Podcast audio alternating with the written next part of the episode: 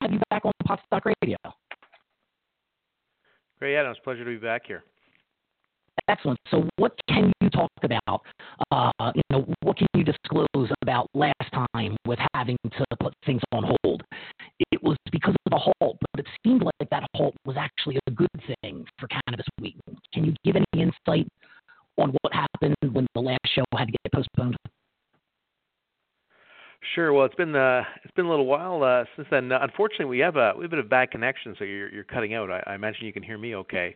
Uh, I so I think I'm gonna have to call back in, unfortunately. So it's okay. I just have to right. uh, let me let me call you back from a different line Yeah, and see if feel uh, free to see if do it's that. crystal clear.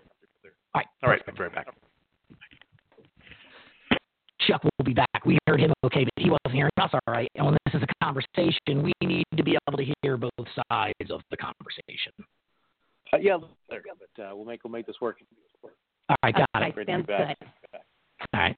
Glad to have you back. Sorry any connection issues you're having, but we can hear you fine. So hopefully you can hear us and we can have a good conversation. So Great. like we were saying, Yeah, sir. Yeah, sir.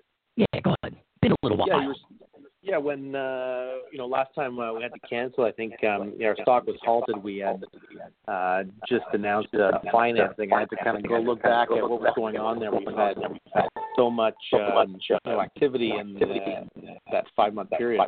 Uh, so it was um, you know uh, during the middle of finance. It's kind of the worst time to be going on this type of show. So, anyways, uh, I'm glad to be back today and, and update you guys what we've been up to.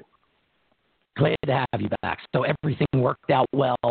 Back uh, in business, stock is no longer halted, and company seems to be making a lot of moves. I see your name in the news a lot with different joint ventures and uh, you know things that your your company's taking part in. So I guess let's start there. I saw two big pieces of news. First is an agreement, a definitive agreement with Yeah, so we've um, you're providing uh, what we've internally called uh, we've called a dope note, a debt obligation uh, and payment in in, uh, in payment in, in product um, in product equivalent, I guess. And um, you know that is a, a financing with a, a cultivator out of uh, a licensed producer out of uh, Alberta, a province that we didn't have um, any agreements with. Uh, and what's notable about that agreement is, uh, you know, Sundial uh, has recently brought in some, some new executives. We have a, a CEO from the uh, uh, from Molson Coors, fairly senior executive from that company that's joined Sundial. So you know we're see what they're going to produce, and and for us, it gives us um, a pretty short term uh, return of some product. It's not our, our typical deal, uh, but we also like that Sundial's been able to attract um, institutional debt uh, from uh, the Alberta Treasury Board, known as ATB, in Alberta, and I think um, you know it's interesting to see license just starting to unlock you know true kind of bank financing versus the uh, you know the whole industry to date has really largely been you know financed by uh, equity underwritings, and so now we're seeing uh, people with like ATB coming into the space, and uh, you know one or two of our big banks looking at how they can lend into the industry. So you know we were really excited to, to be part of that story. And explain non-dilutive debt. What makes you know what makes that non-dilutive?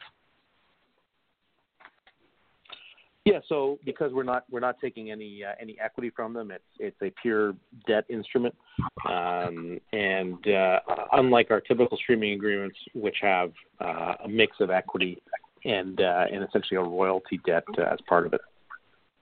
All right, we're talking to Chuck Rifici. He is CEO of Cannabis Wheaton and also chairman on the National Access on National Access Canada. And I guess Chuck, we should start there for people who haven't heard Chuck Rifici before or know exactly what a cannabis streaming model is, which is what Cannabis Wheaton uses.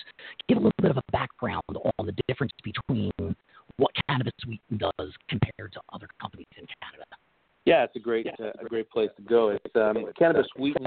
You know, streaming is a term that um, is known in the in the mining industry, of which you know uh, Canadian the Canadian kind of investor markets are well known from, and, and uh, so that was something that um, uh, we decided to adapt to to the cannabis space. And so what what streaming is in the essence providing capital to build out a facility. You know, in this case, for either existing licensed producers to expand or you know late stage applicants that are ready to build that first facility to get licensed. And then what we do is is uh, is provide that capital, but then we, we provide it at a much a much lower amount of dilution or at a much higher valuation, which is better for the producer. But in exchange for that kind of better valuation, we take a stream, which is a essentially a royalty product. So you know, as an example, um, you know, we might take you know we might pay for an entire facility expansion but then have the right to purchase, say, 30% of all the product of the facility that we paid for um, at, at a, essentially at cost. And so what it enables is our, our partners get to you know access capital, give up less of their company, um, and then also benefit from the team of experts that we've assembled at Cannabis Wheaton, you know, whether it's uh, you know kind of industry expertise or uh, you know regulatory, legal, uh, cultivation, facility design, and really de-risk and accelerate their you know their plan, and then you know Wheaton benefits from uh, locking down supply through our partners because you know like in any jurisdiction that's going to face legalization, uh, you know especially like with Canada, we're going to have we're going into a supply constrained environment where demand is going to grow you know 10, 20, 30 x over the next couple of years, and so in the short term, there's just tons of value in having supply. Uh, so that's what we've been busy, um, you know, we've been busy locking down that supply, we could say, uh, to, to kind of build our, our domestic production platform over the next uh, year or two. And that makes great sense because the companies need capital and you need products. So you're supplying them at a discount what they need, and in return, they're supplying you at a discount what you need. So seems to be a win-win for yeah, both sides. Yeah, absolutely. And you know, we're not just so it started off as more of a financial arrangement with a bit of you know a bit of smart money, you could say, with you know having our, our team of uh, of kind of you know industry experts. But it's now evolved to plugging into our platform. So now that we have uh, you know we have agreements with you know over a dozen partners at various stages of funding and, and due diligence, and so we're building a, a domestic supply, which is you know license diversified, is geographically diversified. So we start looking like uh, the term I use is a synthetic license producer. You know, we're actually not in the business of, of really cultivating and growing ourselves, but when you look at our, our, our the platform, we start looking like a large a large producer. Uh, and then we then added to that, um, you know, we bought we bought our own license, um, a small license that we we rebranded CoLab. and that CoLab is really there as a, a regulatory tool because once you have a license, once you're in that club in Canada, you can accelerate uh, additional license sites. So our partners that aren't quite yet licensed, you know, or new new deals that we look to we can essentially fast track those applications by using our existing license. So we have that. But what we're really excited about is, is starting to build value, kind of what we call you know midstream product midstream value, which is IP, you know, licensing brands, uh, looking at how we can take that product and get and get the highest margin. Uh, you know, whether that's extraction technologies, uh, a dealer's license, other aspects that we're looking to bolt onto our platform, so that you know if our partners want to be just just great farmers, they can do that, and then we can do the processing for them. Or if they you know if they don't want to go out and license whether it's a celebrity endorsement or license a, a great you know edible or drink uh, you know, recipe, you know we're going to have that at the Wheaton platform level. And then and then the third piece to our to the puzzle is we're looking at distribution, and that's both domestic. Uh, you know, negotiating agreements with large, uh, you know, large suppliers on the on the future, uh, you know, pharmacy dispensing, as well as uh, with existing uh, groups that are looking at legal provincial distribution, you know, in all the different provinces in Canada, and then international distribution, so that our partners really know that you know they're that they can grow a lot of products, uh, and you know we're really bullish on every legal gram that gets produced in Canada. You know, I really believe is going to be is going to get sold for for many years, but we can ensure that they capture the best margin for that product by you know having as many supply uh, and distribution channels as possible. And that kind of makes sense for your partners too, because very few people in cannabis are good at everything. So, like you said, if they're really good growers but they're not really good marketers, you can help them. At the same time, if they're really good marketers and don't have cultivation or distribution ironed down, you can help them with that too. Is there a higher fee or, or you know, like is it more expensive if they need to, to work with cannabis Wheaton, if they need certain aspects of the process compared to others? Like for instance, if they need marketing compared to cultivation, is that a higher price they pay to work with you? Yeah, I mean everything that you know when it comes to our streams, we do everything on just kind of a cost, typically cost plus ten percent model. So they um, they kind of get the platform benefits uh, for free. Now, in the case of um, uh, you know doing uh, uh, doing extraction for them, you know there, there's some areas where there'd be some extra fees, but really the, the core value is you know because because we we rely on our partners for that production. We usually have a minority equity interest in each of our partners. You know, we're, we're aligned with them to make sure that you know they run the best business possible. So, you know, like you said, if we have partners that are great marketers but lack supply, you know, we're going to balance product between our platform before going outside of our platform. So, you know, the the you know collectively want to you know we want to help the all, all the partnerships to do well. And because cannabis, you know, it is going to get slowly commoditized over time, but it's the, obviously we know it's nowhere near a commodity. The quality of the product, you know, it matters. It's going to really affect the price point. And so, you know, we we're there to work with our partners to make sure they, you know, they build the best facility to grow the best pot that they have, you know, ongoing ongoing issues, whether it's QA, regulatory, et cetera, making sure that those, you know, that what they produce gets the highest yield, uh, so that you know that improves the value of our investment as well. And you mentioned extraction. Are you able to extract in Canada, or is that just on the medical side that you're allowed to do extractions? I remember in the beginning it was flower only. So how's that changed? Yeah, I mean for for uh, for too long it was flower only, but we've had uh, you know what, what I call MCT. Um, I, I forget the acronym, monochromatic something triglyceride, uh, like a coconut oil or different, uh, just a basic oil extraction that we can do today on the medical regime. Uh, I mean, the rec regime is, is still coming in. We, we don't even have the final regs of the reg regime, but the government has told us that day one, uh, you know, the, the, you know, everybody would bet on that not changing. But within about a year of us having legalization, so kind of, you know, fall of 2019, we should start seeing edibles, uh, tinctures, vape pens, and other types of products come into the come into play because you know if they want to get rid of the black market, they have to let producers produce the products that you find in every other dispensary and every other kind of major market. So those are going to come, but uh, not right away.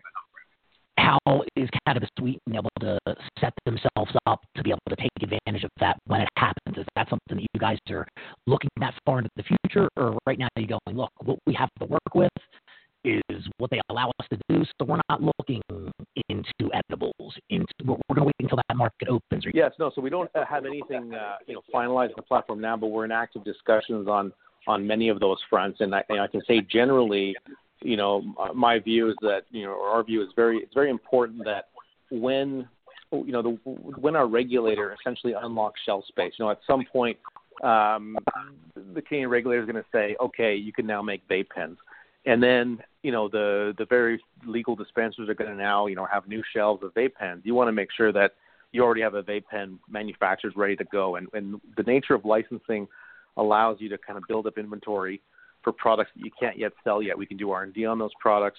And so, you know, that that's where there's a lot of value because, you know, it's free market share when when you know, if you're the, if you're one of the first pens that that people see, um, you know, you don't have to fight for for that brand awareness. So we think there's a huge kind of land grab on brand awareness. So yes, uh, absolutely. We want to make sure that every new product comes online that we have, you know, SKUs for that category.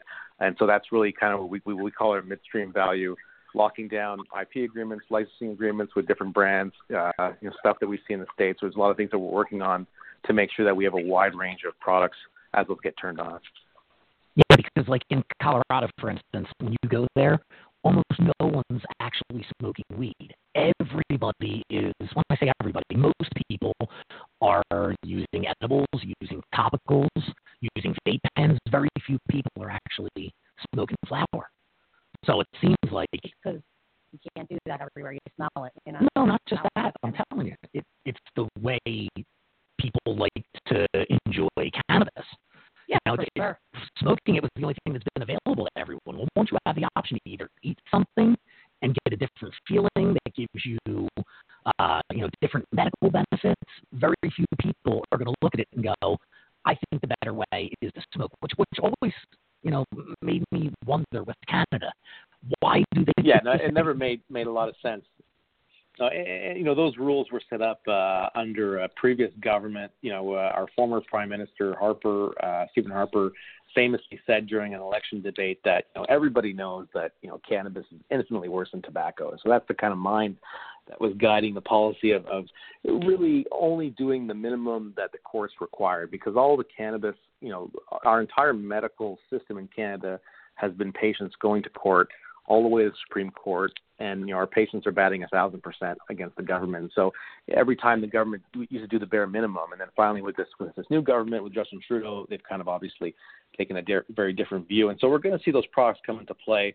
But Canada has always been very um, you know, uh, very cautious when it comes to, you know, we tend to overregulate and then loosen things up. I think uh, to the opposite of perhaps uh, the Colorado experience. And I think a lot of the policymakers in Canada, you know, have been to Colorado, have been to, uh, I think to Washington State and other jurisdictions, and you know they've heard from from lawmakers, policymakers that you know the, the issues around edibles, right? I mean, it's very easy to, you know, you get a lot. Uh, it's easier to green out on an edible than than on other products, and that's why I think edibles will be will be last. And then you throw in the food safety issues and homogenation. There's just it's a more complex manufacturing process. So we will get there. Um, but you know, I'm not. Um, I don't think we're in a rush to get there from from the industry's perspective because I believe that the industry is going to have a hard time keeping up uh, with just meeting the the flower and kind of uh, you know I'll call it the boring oil uh, segment of the rec market um, because uh, of just the flood of new of new consumers coming in, uh, and so the um, you know we'll kind of get going. But I you know for, for me I think I think vape pens are you know a huge growing demographic, uh, and of course you know edibles, especially in the medical market, to sleep overnight. You know I mean smoking is certainly not the way of the future, and yeah you see that in Colorado and other places. Yeah, and is the government taking that into consideration that now with recreational users uh, being there, that most important is making sure that the medical patients still get their medicine before recreational people can take advantage? Like, is there anything in place to try and help make sure patients come first?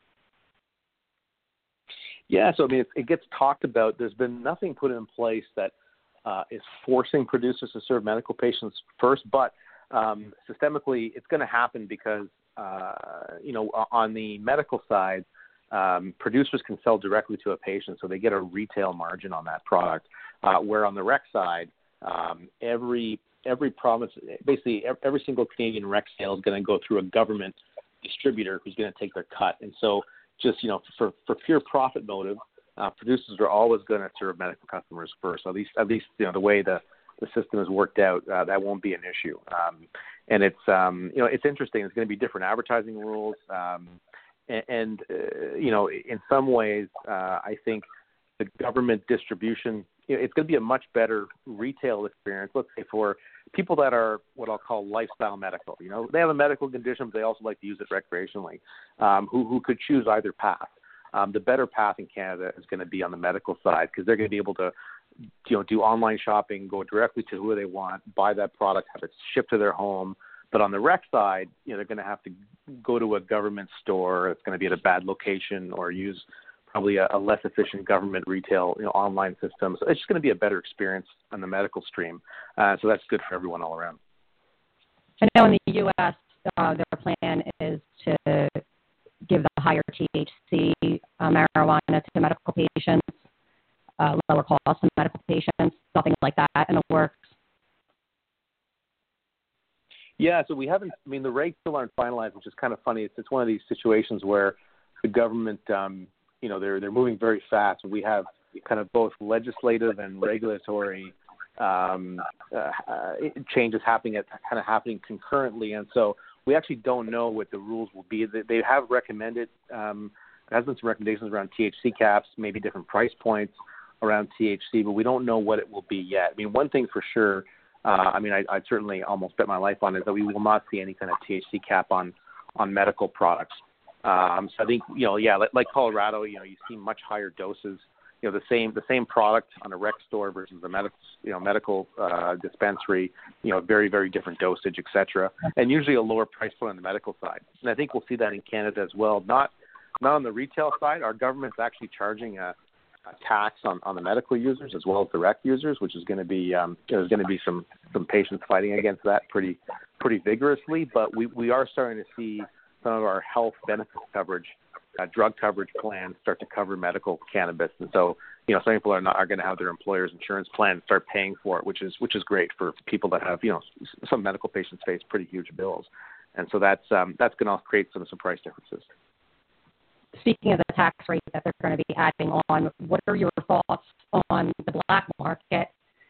And do you think that price-wise consumers would benefit buying legally with that tax rate added in and what the costs of the dispensaries are that are going to charge more money to them, neighbor down on the block? No. Yeah, it's hard to say. You know, where you know the one thing that that people won't get in dispensaries, uh, at least um, I'm not I'm not foreseeing this in Canada. There's any kind of volume discount. So I think for for light users, or, or you know light medical or light recreational low dose, it, it's not really much of a difference. But when it comes to the very um, you know people that are consuming uh, copious amounts um, on the rec side, uh, that's that's going to hit the wallet, and so that's why you know the black market's never going to go away overnight. Um, a stat that I really like is, you know, after alcohol prohibition in the U.S., I think it took 15 years for uh, legal sales to be equal to the to the prohibition kind of black market sales.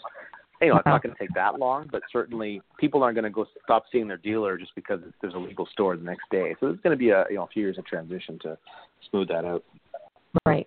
That's crazy that the government is moving so fast, yet at the same time, you're less than six months away from the initial date, and you don't even know the rules yet. How hard is it to help build businesses that don't know the rules of the business they're, or the, the area they're going to be operating in? Yeah, there's a Crazy. It causes me anxiety thinking. Well, a lot of people are, uh, you know, uh, a lot of urgency, kind of a hurry up and wait. I think it affects people more on the retailing side. So, you know, as you mentioned earlier, I am chairman of National Access uh, Cannabis, and that is a currently a clinic that lets people get their legal medical card, but they uh, have applied and successfully kind of been one of the finalists to get, you know, I think really one of the first federally legal dispensary licenses uh, in, in the world um, you know, for a private enterprise dispensary license in, in the province of Manitoba. They awarded four licenses. One of them went to a group that included Native Roots out of Colorado. You know, great operators down there. And so, you know, for uh, on the on the retailing side, you know, it's really crazy. You're having to lock down leases. Um, you know, you don't even know you don't even know what the price point will be. Yeah, you know, how much will the will the provincial distributor, the regulator, be selling you the product wholesale? Um, so you're kind of just you know, you're, you're just betting on first mover advantage being valuable, which I think it will be, especially on the retail side. You know, whoever gets those first licenses, um, when all the governments realize they have too few stores, as they usually do when they launch legalization, and they issue, you know, more licenses, cohort of stores, those retail stores, is going to have a huge advantage on applying for additional licenses. So that's I mean, that's probably the, the, the craziest kind of um, part business to be in right now because you're locking in on you know you're locking in on physical you know retail space and leases and building up staff, not knowing anything about your economic model. Um, but uh, you know, I, I think like anything in the cannabis space, being a first mover usually usually works out well in the end. Um, when it comes to production and what Wheaton's doing, you know, we we don't know what the exact rules will be around you know legalization, but we have enough of a um, you know, we can look at our alcohol distribution model and we kind of it varies across the country in different different provinces and jurisdictions, and so uh, most provinces are kind of following what they do with alcohol. So you get a sense of the kind of margins they want to have, the kind of taxes they're gonna they're gonna extract, and so you can kind of build, you can kind of plan around that. Um, and at the same time, you know, one thing that's nice uh, versus let's say Colorado, where you know, in Colorado, you have the medical uh, product and you have a rec product, and you know, a plant or a seed is either a medical seed or a rec seed, and you can't intermix. You know, in Canada, it's just one set of production, and so it, it's just it's just pot until it gets to, to to distribution, and at that point, it becomes rec or med. And so we already know what the production rules are. You only have to worry about things like THC caps potentially, or, and and lots of new advertising guidelines. It's going to be you know, Canada has pretty strict tobacco advertising rules, and they're taking a lot of those rules and putting them on cannabis. So it's going to be really hard to market the products. And I know the provinces are all coming out with their own regulations. Is it the way it works in the United States, where if it's grown in, let's say, Ontario, then that cannabis can only be distributed in Ontario, or do you have the ability, no matter where cultivation's done, to distribute it to different provinces in Canada?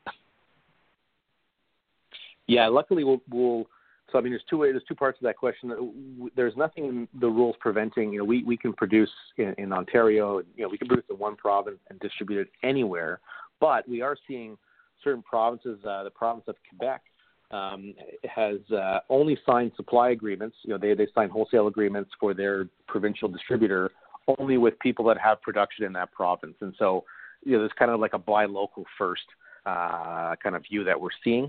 Um, so, which is why at Wheaton, you know, we, we have uh, partners in, in most of the provinces, but we are trying to fill that in because it, um, you know, it will matter in some jurisdictions. But, you know, it's um, there's going to be such a demand for product that I think, you know, uh, some provinces can try to buy local first, but then when they run out of product, they're going to just be going to anybody in Canada anyway. So, it's um, I think it's just more of a good headline for them. Are they doing it more for job, you know, to, to let their uh, their people know that they're trying to create jobs for them, not jobs for other provinces? Is that the main thought process behind limiting, or is it just greed?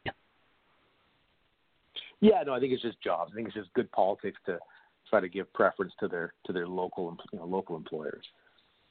And I've heard you talk about jobs and that being an, an important part of cannabis in Canada. How many jobs have been created in, in your best guess so far? And how will that increase? Like, times what will that increase once recreational cannabis is being distributed?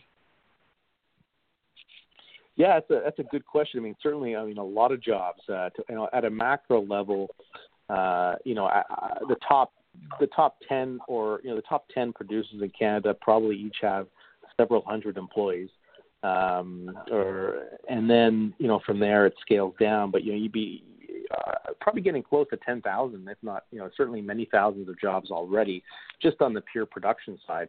But then throw in the whole ecosystem, and it it uh, it certainly be a lot more um, you know over the next few years. So it's you know it's it's real. Then you know going to a community level you know, certainly, you know, when when I, you know, co-founded Tweed in, in Smiths Falls, a small town outside of Ottawa, you know, 7,000 people that roughly that live there, and they had lost 2,000 manufacturing jobs uh, over the previous five years. You know, probably probably like half their workforce. Uh, and now, you know, Tweed is the largest employer in the town, and, and I think employs three to 400 people locally. And we see this in other areas where uh, we have a, a facility project uh, in a little town uh, called Chesterville. Uh, a former Nestle food plant.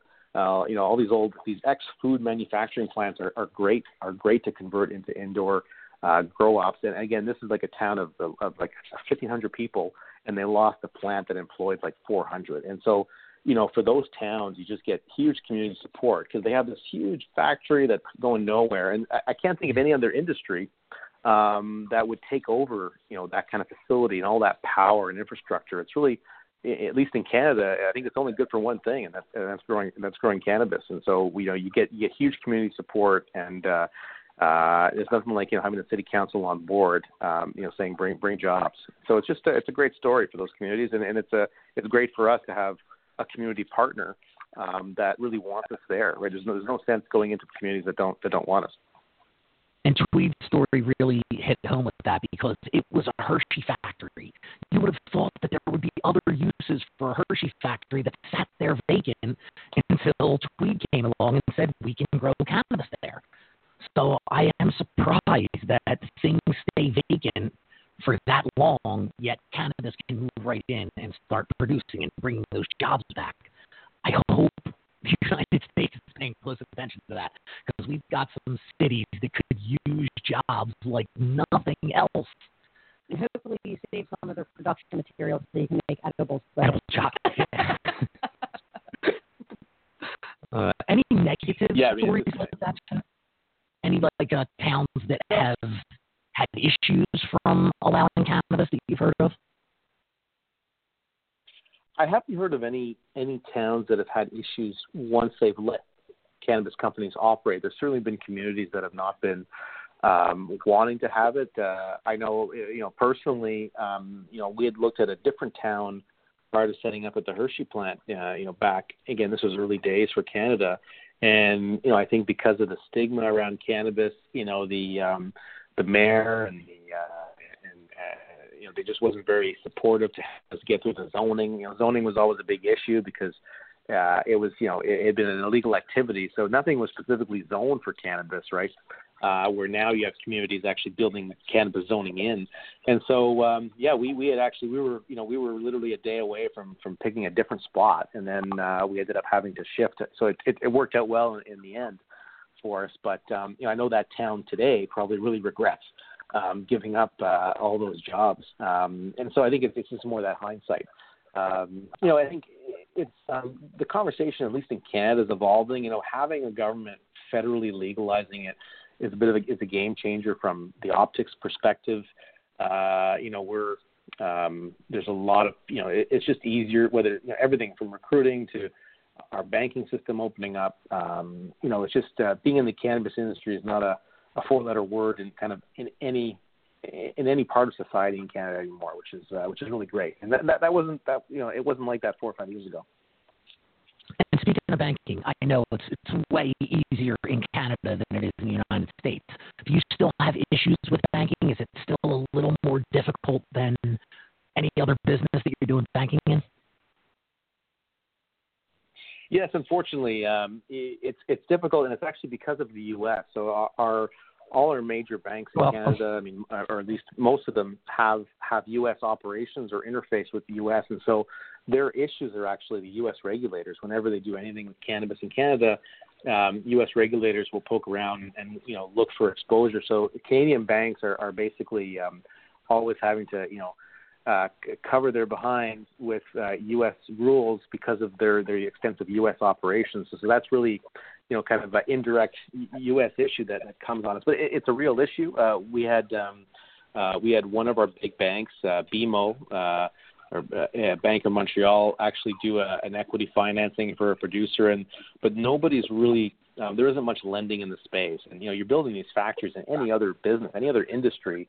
You're building a factory, you know, that a lot of that would be would, would have debt on it, would, be financed. It's, it's uh, that's that's that's almost like a go-to thing. If you're, you know, I used to be a CFO, and if you're building, uh, you're putting out capex, you're going to try to leverage that and get get some financing on it. But that just hasn't been possible. So I think we're probably still a few years away. Um, and, and you know, legalization is actually, I think, one of the prerequisites for the banks finally getting getting around to it. And I, you know, at one point, they're just they're just not going to worry about the the U.S. exposure. You know, when the, when the trains kind of really left the left the station here. And in the U.S., a lot of it is, you know, talked about that you really need to be able to track everything from seed to sale. And a big hot topic in the United States is using blockchain, not as a cryptocurrency, not as a coin, but more as a vault, as an information gatherer that everyone has access to. Is Canada also looking into blockchain? What do you feel about that being a part of cannabis? Yeah, I, uh, I mean the the gov- not I don't know of the government or any government entity looking at it, but I know there are certain some private enterprises looking at uh, you know using blockchain to to help with that, and I think. Uh, uh, I'm no blockchain expert, but I, I see a big future for blockchain in many areas. So it wouldn't surprise me that we end up with something uh, useful in that area. But it's not something that our regulators are are putting in place. I, think I think in Michigan, uh, there's, there's one state that I think has already perhaps mandated some blockchain technology as part of their uh, their their seed to sale tracking rollout, which I find you know really interesting. So I am uh, I am watching that. I believe you're right that it's Michigan. And what I'm hearing rumors of is that Colorado is going to follow suit in the future. So if Colorado says everybody has to be on the blockchain, at least in the United States, seems like a better Yeah, well, way to store information than servers. It just can be hacked, and medical patients' information is just all over the place when it could be protected in a way better, way better way. Yeah, absolutely, yeah. And I think, um, yeah, no, I think we're just starting to see some of the benefits of, of blockchain, uh, you know, the underlying technology. And so it's, uh, uh, you know, for medical records just generally. So, you know, certainly I would not be surprised with that. Um, you know, I think anything that removes the, that takes cash out of the system in the U.S. cannabis industry, I think is, is a positive. I mean, it's kind of the exact opposite of what you know. Having a cash-based system um, when you're a regulator doesn't doesn't really make any sense. And obviously, you know, federal federal illegality in the U.S. is uh, obviously a major major cause of that. But I think anything, you know, as Canada enjoys not having to compete with U.S. companies on the international scene, um, I do think it, it is generally positive for the entire industry as well as Canada to have you know the U.S. eventually lift that federal prohibition. So you know every little piece that uh, that moves that needle forward, I think is, is always uh, is always great. Obviously, especially for our you know our, our American uh, friends south of the border. Just not right away. Right away, you're like, hey, U.S., let us get this out. I can let this, let us get this under control. Let us become the world supplier of cannabis, and then you guys can change the federal scheduling. Because I'm sure, I'm sure you're enjoying Yeah, well, it- getting ahead of the game. I mean, it's uh, you know another another uh, CEO, uh, another producer up here has you know said to me, and I, I believe in them. It's, it's a huge gift. I mean, the the, the current uh, administration and you know past administrations prohibition is a huge gift to Canada because we're we're able to build scale. Uh, we're able to access capital markets. Uh, you know, raise financing at, at levels that the you know, I think the, the industry uh, in the U.S. would, would love to be able to, to tap into that. And, and you know, when you when you can raise you know money fuels growth and um, you know, we see our, our top producers now. Canada is exporting medical cannabis to I think about 14 or 15 countries, um, and we're starting to see countries not even set up domestic production and just and just rely on imports. So it's uh, you know it's really exciting, and I think some of the valuations that you see in Canada um, are certainly include the kind of global um, global market share factor. Uh, you know, I'd say where you know, if it was just the Canadian market, um, you know, you couldn't sustain the valuations of the kind of industry at large. But um, you know, when you look at the large producers in Canada, people are, are betting on you know percentage of global market share, and the global market is, is incredibly large. So that's that's really what was what is exciting. And I mean, it's um, it's really cool to be able to take you know the cannabis business and and take it global. You know, we at we just recently announced we're we're buying a huge hemp CBD farm in uh, in Uruguay. Um, you know, it's uh, it's it's about seven or it's about you know 200 acres to start, uh, but you know expandable to to probably a few thousand acres, and you know they allow outdoor hemp production, but you can grow high CBD strains, and you know it's only a matter of time before I think we're going to see outdoor THC production uh, in, in many of these southern jurisdictions, and so you know that's starting the long game, and I say long, you know the 10 maybe the 10 year game or 15 year game of of super low cost um, CBD, you know, cannabinoid inputs, um, which is going to shift the whole kind of domestic industry to the to the value added processing, right? Which is where where the value always is, right? It's in the products and the, in the IP and the retailing. Um, so I think I think that that's starting, and you know, our our hedge or our bet is on you know we're we're going to focus on on Uruguay, South American production to to fill that need uh, globally at first, uh, because we can bring that product into Canada. But you know, we know eventually that that CBD and hopefully eventually THC and other cannabinoids are going to be be able to grow outdoors very inexpensively. And in your best guess, what do you think is more important long term? Is it becoming an international player, or is it getting in the right position to be able to manufacture and distribute the edibles and the extracts when that becomes legal in Canada? Yeah, you know it's a tough it's a tough question. Uh, Canada is is relatively a small market, so they, that's going to depend on how fast the other how fast the you know uh, third and fourth and fifth country legalize. Um, you know, some of the larger countries like Germany is obviously well on its way, uh, Australia, etc. Um, and so, you know, I think we, we have to do both. And so, you know, we're hedging our bets. I, you know, certainly in the short term, it's going to be Canada. Um, these these uh, international markets are still relatively small, but you know, looking kind of, I'll say three to five years out, uh, a lot of that value is going to shift internationally. Um, and you know, it starts to look like any large consumer products uh, company. I think you need to have, you know, today I believe the values in cultivation, particularly in Canada, because there's just not enough supply to go around. And so, you know, you could make the best product in the world, you know, the best edible or vape pen or, or pharmaceutical product, but you can't make it unless you can actually obtain the, the you know the cannabis. And so producers have a lot of power in you know you have to attach yourself to producers. So producers are able to sign great deals, bring in that IP, make those products. But over time, as supply eventually catches up, then then I think the value is going to be in who has the best products and who has the best distribution. Uh, and so I think you have to you have to be kind of you know if you want to be a global company, you have to work on on all those pieces. Um, but you know at the same time, if you want to just if you want to just do one thing really good, I'm most excited about you know uh, infused uh, infused uh, product uh, licenses, you know, like you have in Colorado, the the MIP licenses.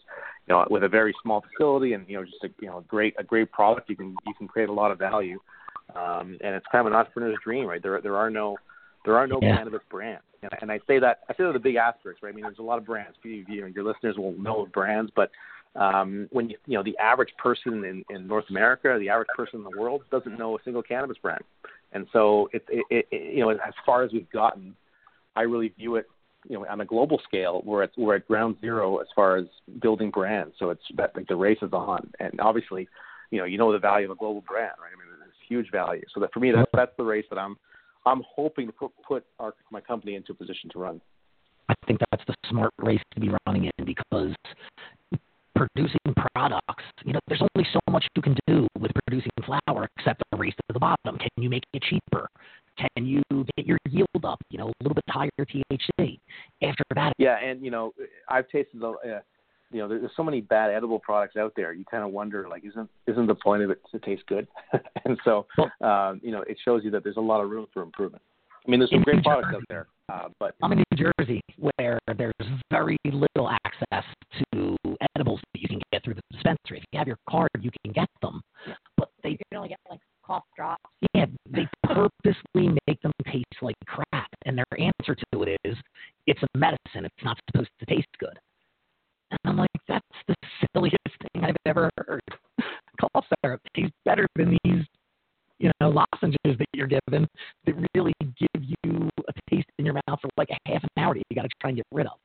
So I understand is somewhere that it is medically legal and you can produce them, it's not even close to what people are doing in Colorado. There'll be no brand of edibles the way you're allowed to make them in New Jersey. So. Yeah, no, and that's uh, you know, I think over time, uh, it, you know, those rules have to homogenize. Like it, it, it's really hard to build a brand, especially in the states, right? I, I've talked with many uh, and met many um, people that are producing great brands, but you have to, you know, recreate your production facilities in every single state. I mean, there's no there's no product in any other place where you know you, you want to just build one or two big factories in the states. You don't want to have one in every single place. It just it's too complicated, and that that really inhibits you know the growth of the industry. Where again, that's you know another Canadian advantage. Right? We can have one facility in Canada that produces for the Canadian market and produces for export. You, know, you can just have one spot, and you can just build one really big, great facility it's a huge advantage. I am more, I am more jealous of Canada's cannabis than I am your hockey teams because you really do have it figured out way better than we do. And I hope the United States is paying close attention because I think they're going to regret it. I think later on down the road, it's going to be like stem cell is now in the United States. We stopped it for so long that now we're so far behind other countries that people are still leaving to go to Germany to get surgery that the United States hasn't caught up on yet. I see the same thing happening in cannabis. And I have a feeling we're going to be looking up north going, damn it, you guys are so far ahead, we're never going to catch up. All right, so Chuck, yeah, well, you know, I'll never bet against I'll never get bet against uh, American entrepreneurialism. So you know, hopefully in, in two and a half years things will change. Uh, and so, you know, we're working on that, and um, and you know, so I think uh, at the same time, I mean, one of our, you know, just just recently, a few weeks before that, our probably our, our most ambitious project uh, to date uh, is one uh, with uh, a gentleman called called Peter Quiring. Uh, Got him in, down. uh, That's who we were talking about is- next.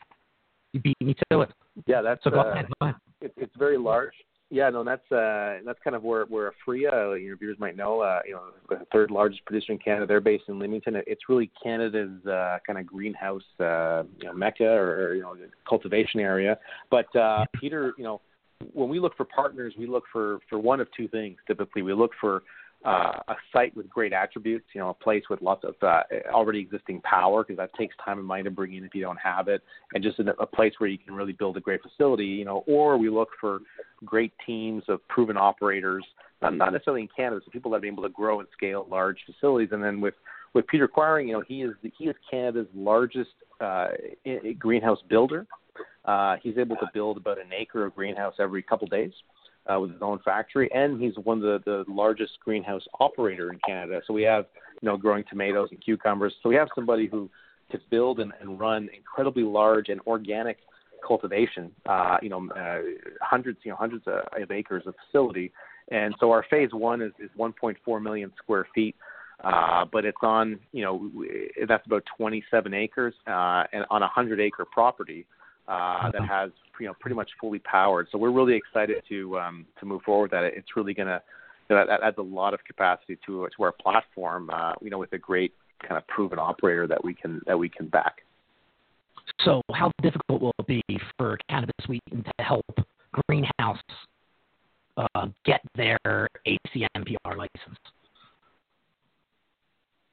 Yeah, so because of our existing license that we have with with Colab, we uh, we essentially uh, can apply for a second site of our license, and and you know, and I'm kind of simplifying it, but what it essentially means is you can get your site licensed about as fast as you can build it. Uh, once you're completely built out, you probably add another you know uh, six to eight weeks for for inspection. Uh, but it really it removes what has been eh, historically a, a very long licensing bottleneck in Canada. People have waited years to get their licenses in Canada, uh, but now that department is is both staffed up more, but also if you already have a license, you know, as a regulator, they're gonna they're prioritizing people that already have licenses because they've already reviewed your materials, you know, your SOPs, et cetera. So it goes faster.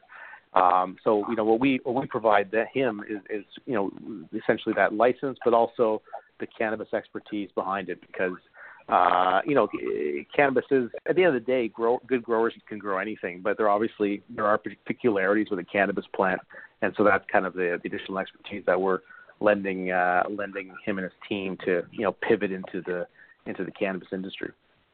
And is it always about getting back product in return for capital, or with Peter, is it more about we're going to supply you with capital, you're then going to build greenhouses for us?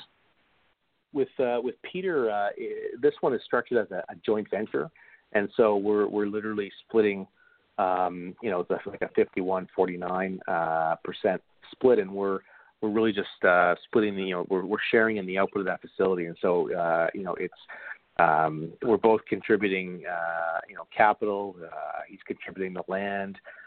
Building up the facility at um, you know at, at reduced prices, and so it's uh, uh, we've been able, you know, we created this partnership to uh, to build out this uh, this facility, and um, you know, I think at the speed that you know what I like about greenhouses, especially in, like in, you know with so much demand that, that we're going to have in Canada, you really it's really hard to build indoor facilities fast because it's just you know you need a lot of trades and, and buildings take time, but greenhouses go up very fast, and so greenhouses allow to build capacity in a, at a speed that you just don't see with indoor indoor grows, and so we're really looking to you know get that product into our uh, you know into our system um, you know as soon as possible.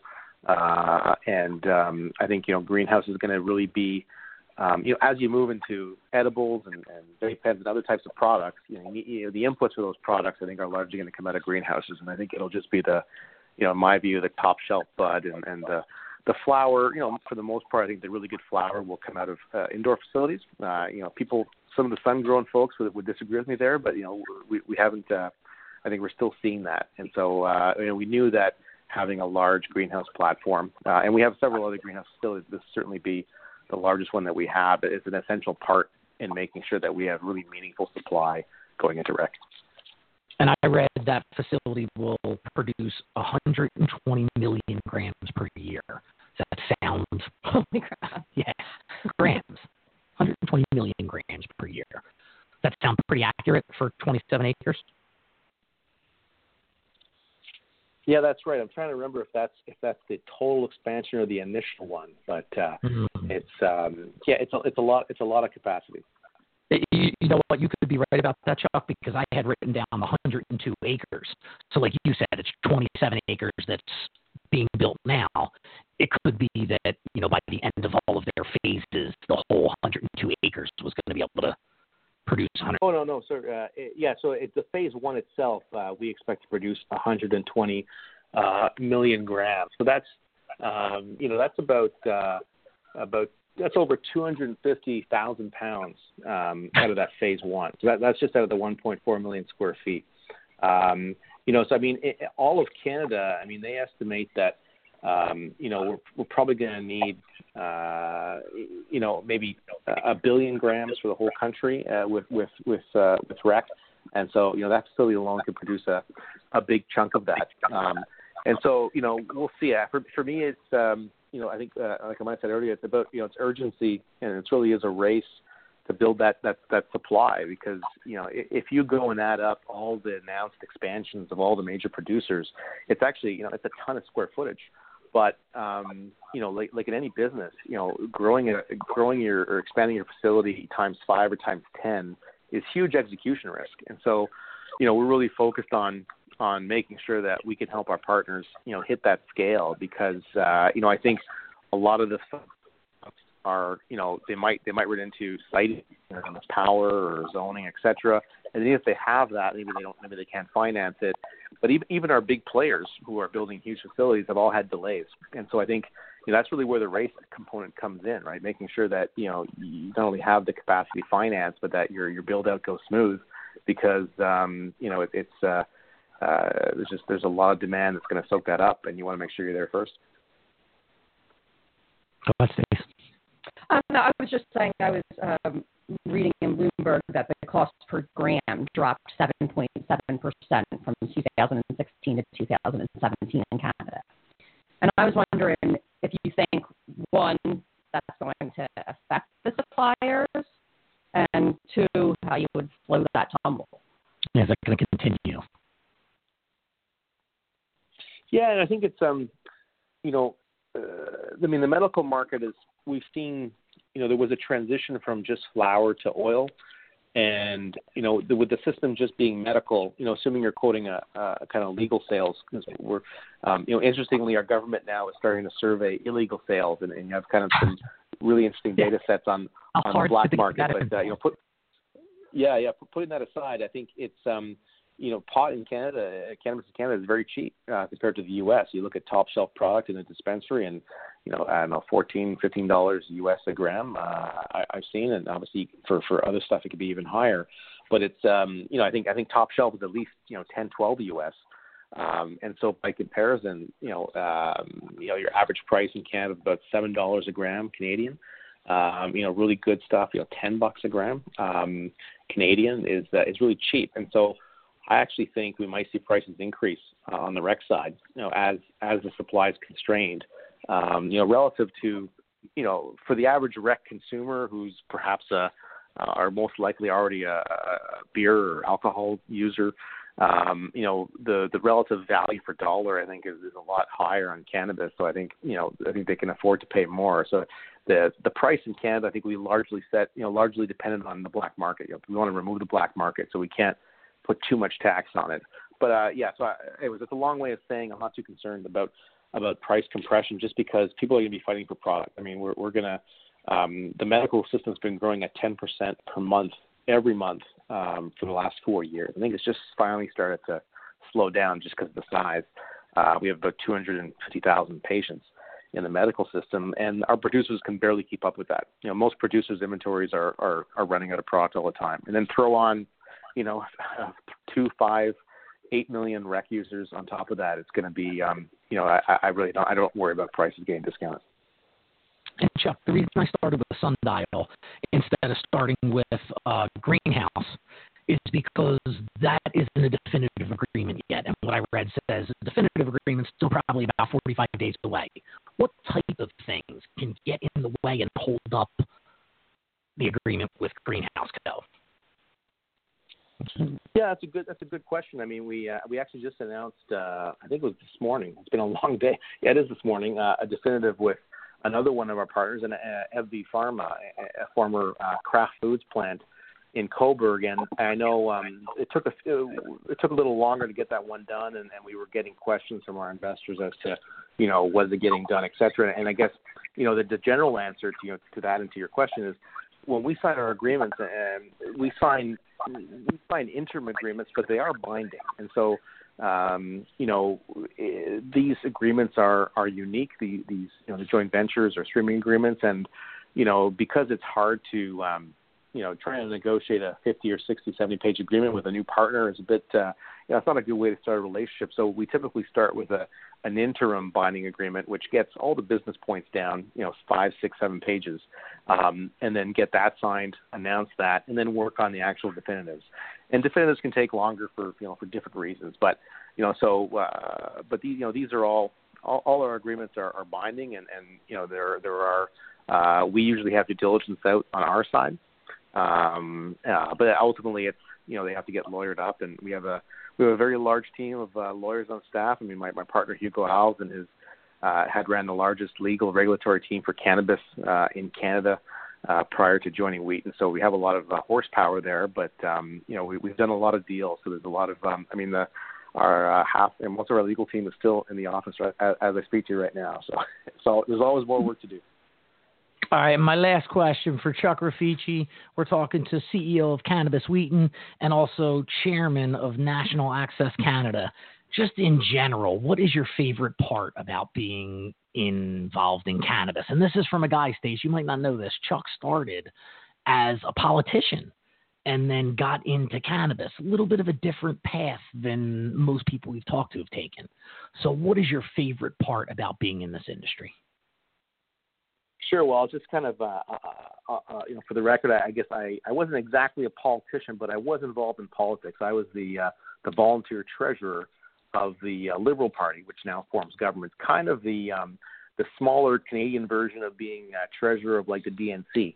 Uh, politics is a lot smaller in Canada, so you know I think it's it's not a, exactly an equal comparison, but just um, you know, so I was kind of uh, I was certainly an insider. I was part of the party, you know, the, the political apparatus. But um, that um, I think that helped me get credibility when I was getting into this industry. I wasn't just some random pot guy.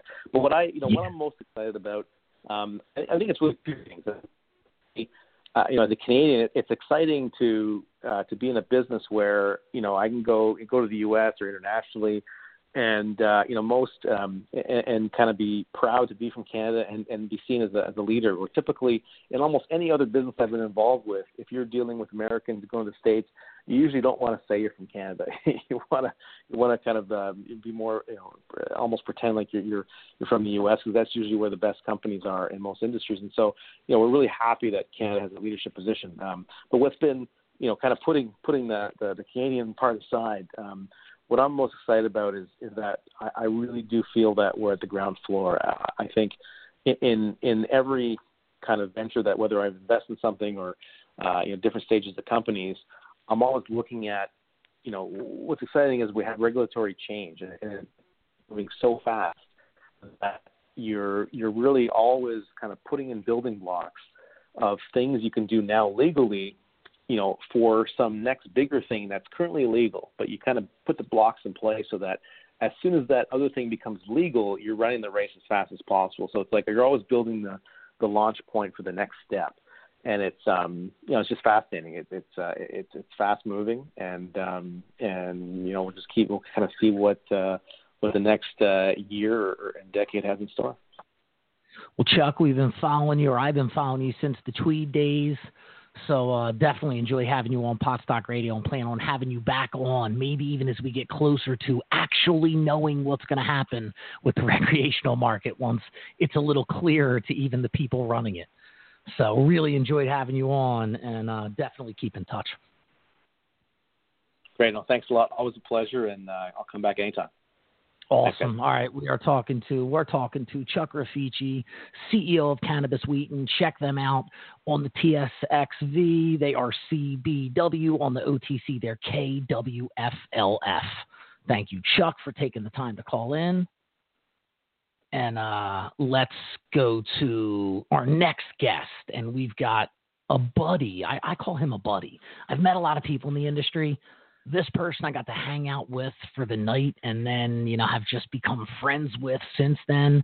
And he is one of my favorite people to talk to. And you've probably heard him, as I said, on the Joe Rogan podcast, maybe on the Duncan Trussell podcast, on CNBC, but you've definitely heard his company's name if you follow cannabis, and it's Speedweed. Welcome, AJ Gentile, CEO and co founder of Speedweed. What's going on tonight, AJ? Hey, Eric. Thanks for having Happy me. have buddies, man. we're buddies. I consider us buddies. I don't consider myself buddies with too many people in the industry, but you and uh, I'd say Stephen Sheeran, even though he's not really in the industry anymore, kind of considered him a right, buddy. well- He was my whimsical Well, kind of flighty buddy, but he was still a buddy. So, well, I like it. I, I hadn't prepared an acceptance speech, so, uh, but but still, I'm, I'm I'm glad to be your buddy. the My Buddy Award. You've got the My Buddy Award, AJ. and being my buddy, so other people who are listening might not have heard your story. So, including, by the way, when I met you, I met you and your wife, and now you're on the air with me and my wife. So I know she doesn't really know your background and your story.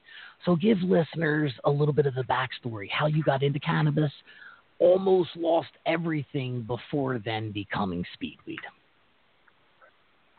okay, let me let me run through this kind of quite quickly for you guys. Yeah. Um, spent about 20 years in the tech industry and was there during the, the sort of the dot com boom, started out in the 90s.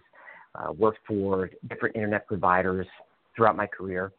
Uh, worked for a startup that was the first national Macintosh only uh, internet provider. Uh, sold my equity stake in that in the late 90s and did pretty well with that, and then became a consultant in the late 90s, early 2000s in New York, uh, making a ton of money doing tech consulting end to end for businesses. This was uh, similar to cannabis in a way where back then, if you said blah blah.com, it was just you drop the mic, walk off the stage, and Yeah. just some money rains down. Um, so, so it was great. We had a, a tremendous business. I brought in my brother, who's also my business partner Steve Speedweed, and, I brought in a lot of people I worked with over the years. We built a fantastic business, and then the bubble burst in 2000, 2001. We lost everything. We rebuilt our tech business again, this time focusing on application development for um, financial agencies, for law firms, sort of you know good payers, high ticket items. We built that into a multi-million dollar business again. Fantastic, life is great. Um, most of my clients, including the FBI, were in World Trade Center, and on September 11th, we lost about 85% of our business. We were decimated. So again, starting from scratch now, 2002, uh, focusing on application development for government agencies, so elected officials, um, small villages, small towns, building enterprise level applications. Eventually, we worked our way up to developing software for the U.S. Congress, and we were one of only three companies authorized to do so. So, so, so again, it's like I'm walking through the raindrops. No matter what happens, we're going to be fine, and we'll build it up.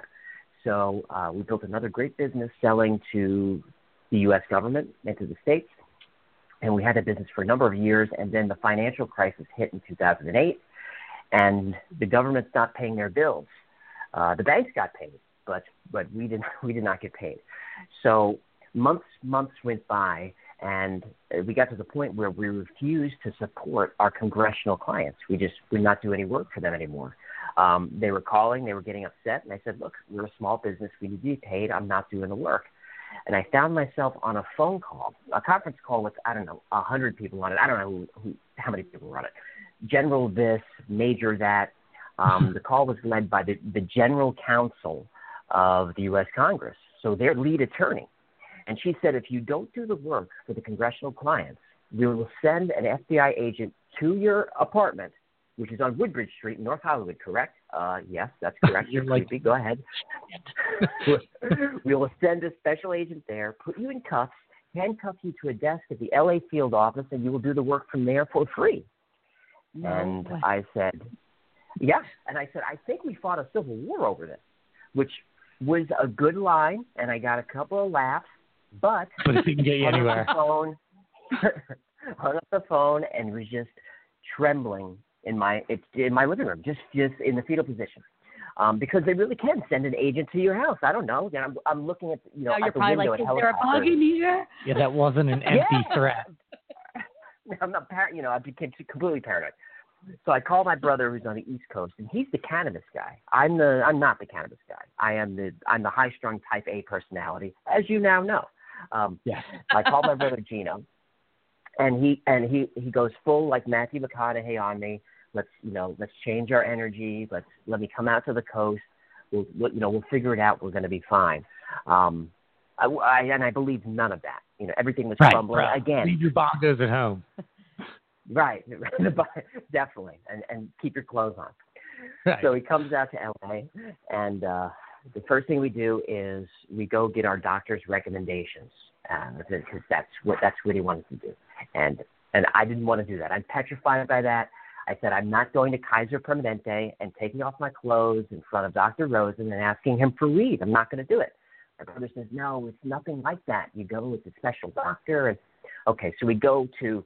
Uh, I think it was San Fernando. It could have been Beirut. I don't know. It was not a nice area.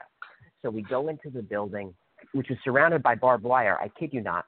We go into this office, completely barren. It looks totally un- not legit at all. And um, the receptionist says the doctor will see both of you now. You're like, now oh, I I can't wait another to panic. doctor. yeah, right. I, I'm with my brother. What? I, so I think I have to like strip down, do a physical with my brother in the room. You know, sit on the butcher paper and do the whole thing. So we go in the office. There's a doctor. I guess he's a doctor. I, I don't know.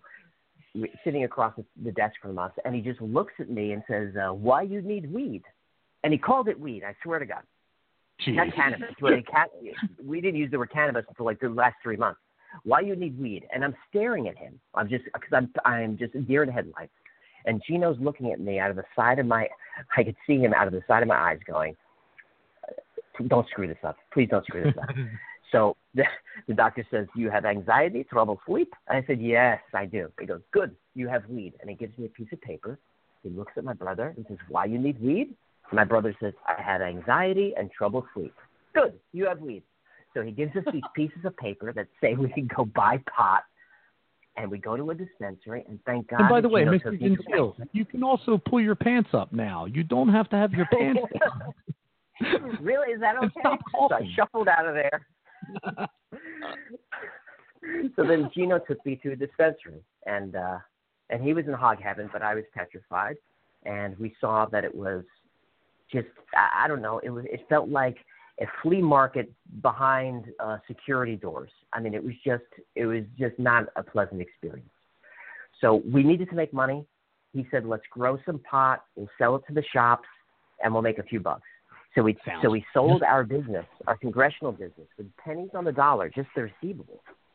We took all that money, invested it in a small grow that lived in my living room. We started growing weed.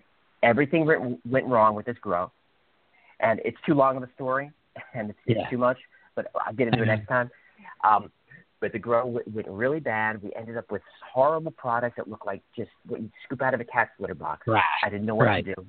We had we broke, and my brother says, "Screw it, I'm I'm going to smoke it." So he's, he's pulling out the ladybug wings that I had in there, and the cat hair, and all the other garbage. He smokes it. He says it's potent, and then we go, uh, you know, what do we do? Can we sell this? No, can't sell it. What do we do? We can make edibles. All right, so we don't want to make edibles with butter because that's what everybody's doing. So I found a research paper from 1975 on multi-solvent extraction of cannabinoids, and we got into the extraction business. Go ahead, Eric. Love I, I'll, I, I, you know, I, I'm like a steam train going downhill with this story, so you gotta, you gotta stop me. No, it's I good. know, it's a good story. It's a great story. You went Okay. from you went from not wanting to be involved in cannabis to getting your medical card to then going, all right, Gino, let's sell our business and put all our cards on the table. So that's big balls to then almost lose it all and figure out a way to turn it into a positive. Like that's to me, that's the ultimate cannabis story right there. So Yeah, I was Never gonna say, underestimate the value of being lucky. yeah, right. Being lucky and unlucky. What some people look at as ah, they got unlucky, all their stuff died. You're like, nope, I'm gonna turn unlucky into lucky. right. So we started extracting. I turned my beautiful kitchen into what looked like a scene from Breaking Bad. It was it definitely looked like a meth lab. It was really horrible, and uh, I figured out an, an, an extraction process, which is pretty common now, but back then no one was doing it. And uh, our extract was 50 times more potent that was coming out of butter um, that we just kind of stumbled across. And uh, and and because of this process, we were able to put our our extract into anything. So we created the first gummy bears in, uh, that were medicated in California and hard candy. Uh, we put those in very professional packaging with ingredients and calorie information, legal information, dosage, and then we started selling those to shops. Within, within 60 days, we were in 60 shops. They were a sensation. People started calling us directly for the product, and uh, that's when we figured, hey, let's go from a B2B model to B2C, and Speedweed was born. So right away, your uh, business model was about delivery. How did that change in 2016? Because that's when it seemed like major changes happened to something you already had in place and working, and then all of a sudden the rug got pulled out from under you. Yeah, um, that was 2016 was one of the hardest years of my life. Uh, 2017 even harder. 2016 hardest years of my life. Um, in 2014, Los Angeles City passed a proposition called Proposition D, which was a zoning rule, and I say was because it has since been repealed because it has because it's been construed as too broadly written and too difficult to enforce. Well, Proposition D was a zoning rule that was interpreted as vehicles connected to a to a cannabis company have to be zoned like the cannabis company. Therefore, Yeah. vehicles are can you cannot have delivery. Um, and we disagreed, and we still disagree. Uh, we could have bailed on that lawsuit. We could have settled that lawsuit. Instead, we chose to fight City Hall, which they tell me you can't do, and they might be right. Um, you can. You just might not be able to win. you can do it. that's right. That's right. And to be honest, Eric, we didn't win. Uh, we did not win. The the judge said our arguments were compelling because our arguments were this. Look, you got a zoning rule, right? So if you zone a Chinese food restaurant, does that mean the guy's vehicle also has to be zoned? Yeah. No other business does that.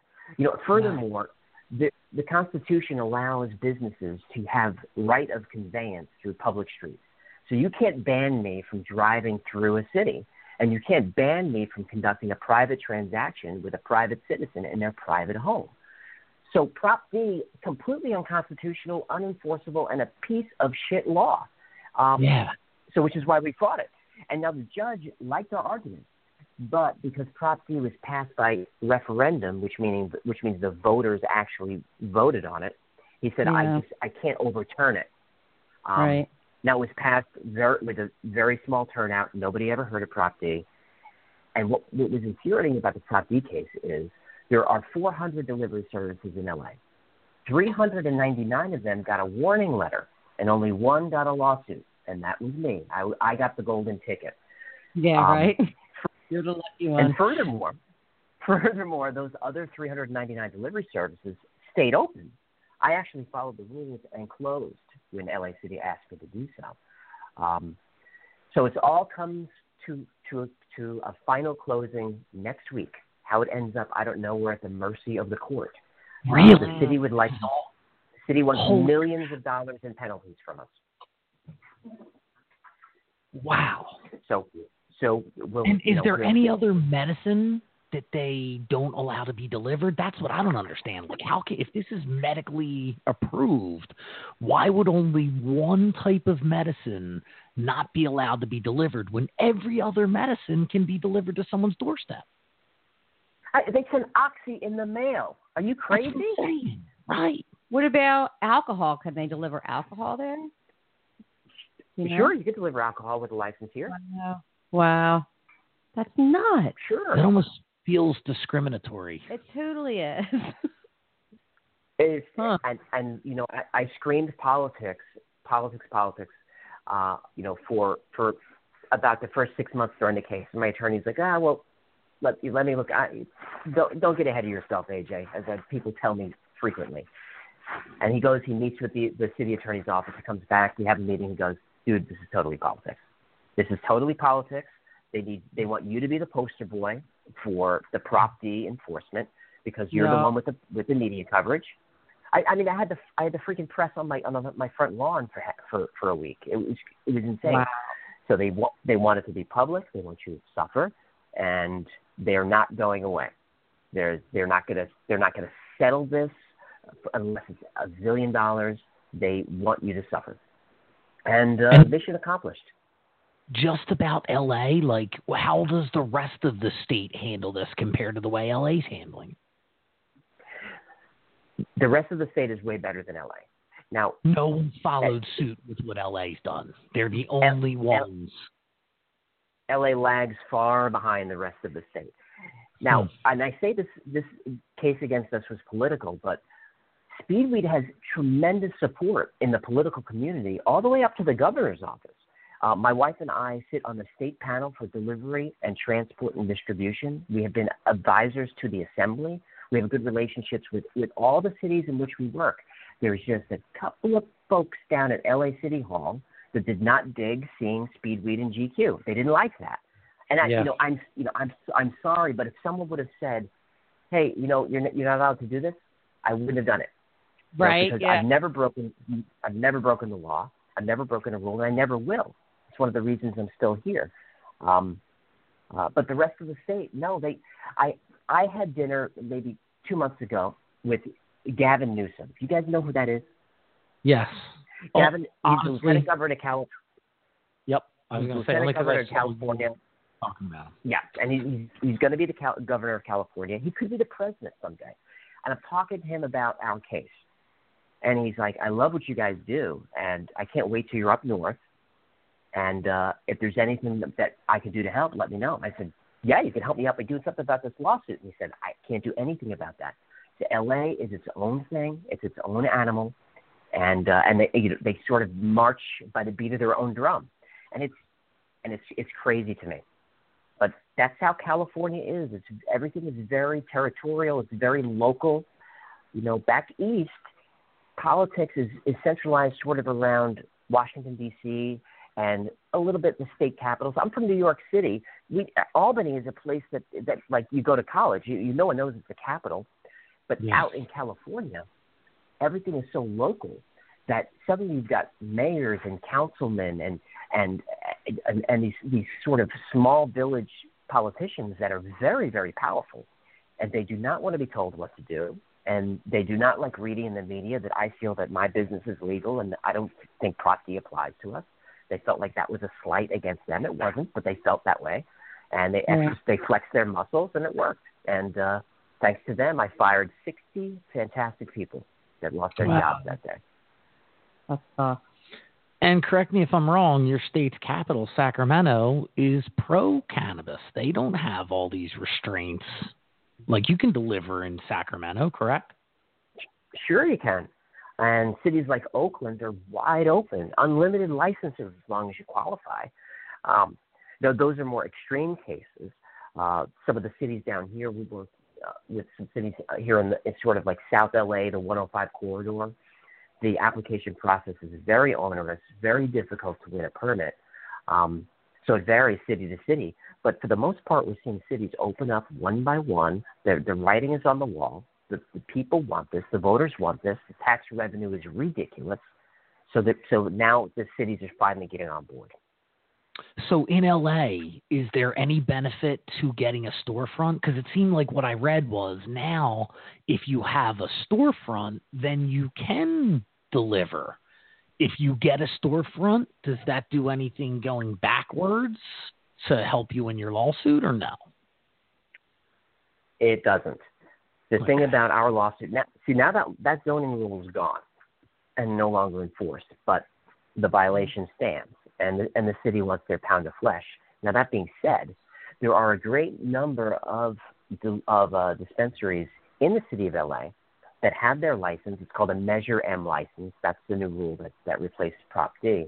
Um, they have their license. They can deliver, and they want to work with Speedweed.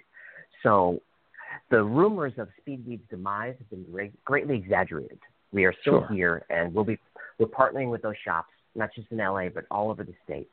And we're going to build this out into more of a franchise kind of licensee model, where these dispensaries can grow their business and not deal with the headaches of delivery. And there's a lot of headaches with delivery. It's funny because we were just talking to Chuck Rifici before you, and he was talking about how hard it is to build a brand that has brand awareness in cannabis. And I'm looking at you going, he Yeah, did he it did it. incredibly. Yeah. Like almost everybody who knows about cannabis knows the name Speedweed. So I'm not surprised that you figured out how to, just like you figured out how to turn a crop of trash into extracts, you're going to figure out how to turn a lawsuit and some bullshit into an eventual win for Speedweed, would be my guess. Yeah, so AJ, now the zoning law is gone now. So really, once this lawsuit's done, you would be able to just go back into business again, possibly, or Oh, oh, wouldn't that be nice? No, the LA City would like a would like me to be permanently banned from operating inside the city limits. They feel that's fair to to ban a, a citizen from conducting legal business in the city limits. That's that's what the city would like. Um, so we're we're we're going to fight that. That's that's that's just not not fair to do to anybody. Um, uh. But but no, e- even if even if I was banned from LA City, I don't see why I couldn't help out some friends, some partners, get their business going. I mean, see, Yeah. that's the thing about ab- about when you when you take good, honest people, and I consider myself one of those. When you take good, honest operators, and and and you make them the example, then all you're Mhm. really doing is sending a message to the community that being open is what gets you in trouble. Where my my brother makes a joke about our lawsuit, saying, "Hey, maybe we should have settled for second best." And you know, Eric, you make it a great you did a great point about it's so hard to brand in cannabis. It's hard to do now, but when we started eight years ago, it was easy to do because nobody was branding because everybody was hiding. So we operated openly, and we and we were transparent, and we said, "This is what we do. We we say it's legal, and this is who we are, and come find us." Uh, eventually, they did find us, but you know, back then, take, taking a brand risk was was very risky. There were very few brands back then, and and I can think of a couple of them, and they and most of them are gone now. Most of those brands are gone now. You brands like Hubby Bar, I don't know what happened to those guys, and some of those other edibles companies, but but gone because you had to hide. Nuts. So when you're not hiding, uh, you know, put it this way: when you're past this lawsuit, whatever happens next week, are you still able to operate in other parts of California, or did this kind of shut you down from even being able to go to San Diego and Sacramento and Oakland? you know, it doesn't shut us down, but it has certainly been it- it's been difficult because when you apply for your for your local permit and your state permit, one of the questions you're asked is, have you ever had an enforcement action taken against Right. you in cannabis? Now, I need, I need to check yes to that box. Right. Now, As a mortgage guy, I totally get that. so right mortgage. So one checkbox can sink your app. Yeah, now, so I have California. 36. Yeah, go ahead. Sorry. in California, you if your app is denied, you have the opportunity to appeal it, and everything is a case by case basis. So when I check that box for for applying for a local and state permit, I also send documentation that says, "Here's what happened to us. Here's what we think is going to happen to us. Please have mercy on our soul." Now, I have been granted a local and state permit, so we've made it through the vetting process. So my Okay. background has not been a deterrent but it, but I, I I didn't sail through. I had to have multiple hearings with a lot of lawyers, and get them to convince people that I'm as nice a guy as I seem. You know, provide financial records and all kinds all kinds of stuff that that most people would not have to do. If you have felonies on your record, you don't have to provide the kind of explanations that I have to for one zoning rule violation in LA that happened five years ago. No, it's freaking ridiculous. And then you're asking regular regulators to take a chance on you when really they shouldn't have to. Like that's not a chance just because you were doing openly what now other people are still doing. That that's the part that's crazy. It's like it's I feel like you're someone who is in Colorado in jail for weed. Right. Like, oh wait, but they legalized it. I shouldn't be in here anymore. Or now they've changed the rules and they're still coming Imagine after. that shit. Imagine being in Colorado. That might be the only thing worse than being AJ being prosecuted for something that he's knowingly doing. You know, I will. I have been wallowing in self pity over this for a long time, and and what what brings me back sort of to center is remembering that there were people in this industry that really did go to jail for a long time and really Yeah. did have a hard. T- uh, for me, this is going to be about money. Um, so because I paid my taxes and I paid my people properly, we don't have a lot of money. But but either way, this is just about money. No one's going No. to jail. Uh, you know, my life isn't over. I'm not going to be run out of the industry. It's just about money. So I don't want to take away from the people that came before us. You know, that that were raped in prison because they they were selling a dime bag or whatever happened. Um, Yeah. It's about yeah, legacy, I- though. When we look back at the legalization of cannabis, you know, 50 years from now, like they look back at prohibition of alcohol, you're going to be one of the people that set a lot of the stages that allowed other people to do what they're doing. So, yeah, it sucks right now. But at the end of your life, you look back and you go, what did I really accomplish? And you're going to be ingrained in the prohibition of cannabis. So that's pretty freaks. I'm saying that only because I know you got to deal with court next week. So while that's the negativity of that's happening, you'd be like, I am a friggin' trailblazer. So, Your personality doesn't I'm- seem like you allow for self pity for too long anyway. So no, it doesn't. It's not productive. But at least I have something to look forward to at the end of my life. yeah, there you go.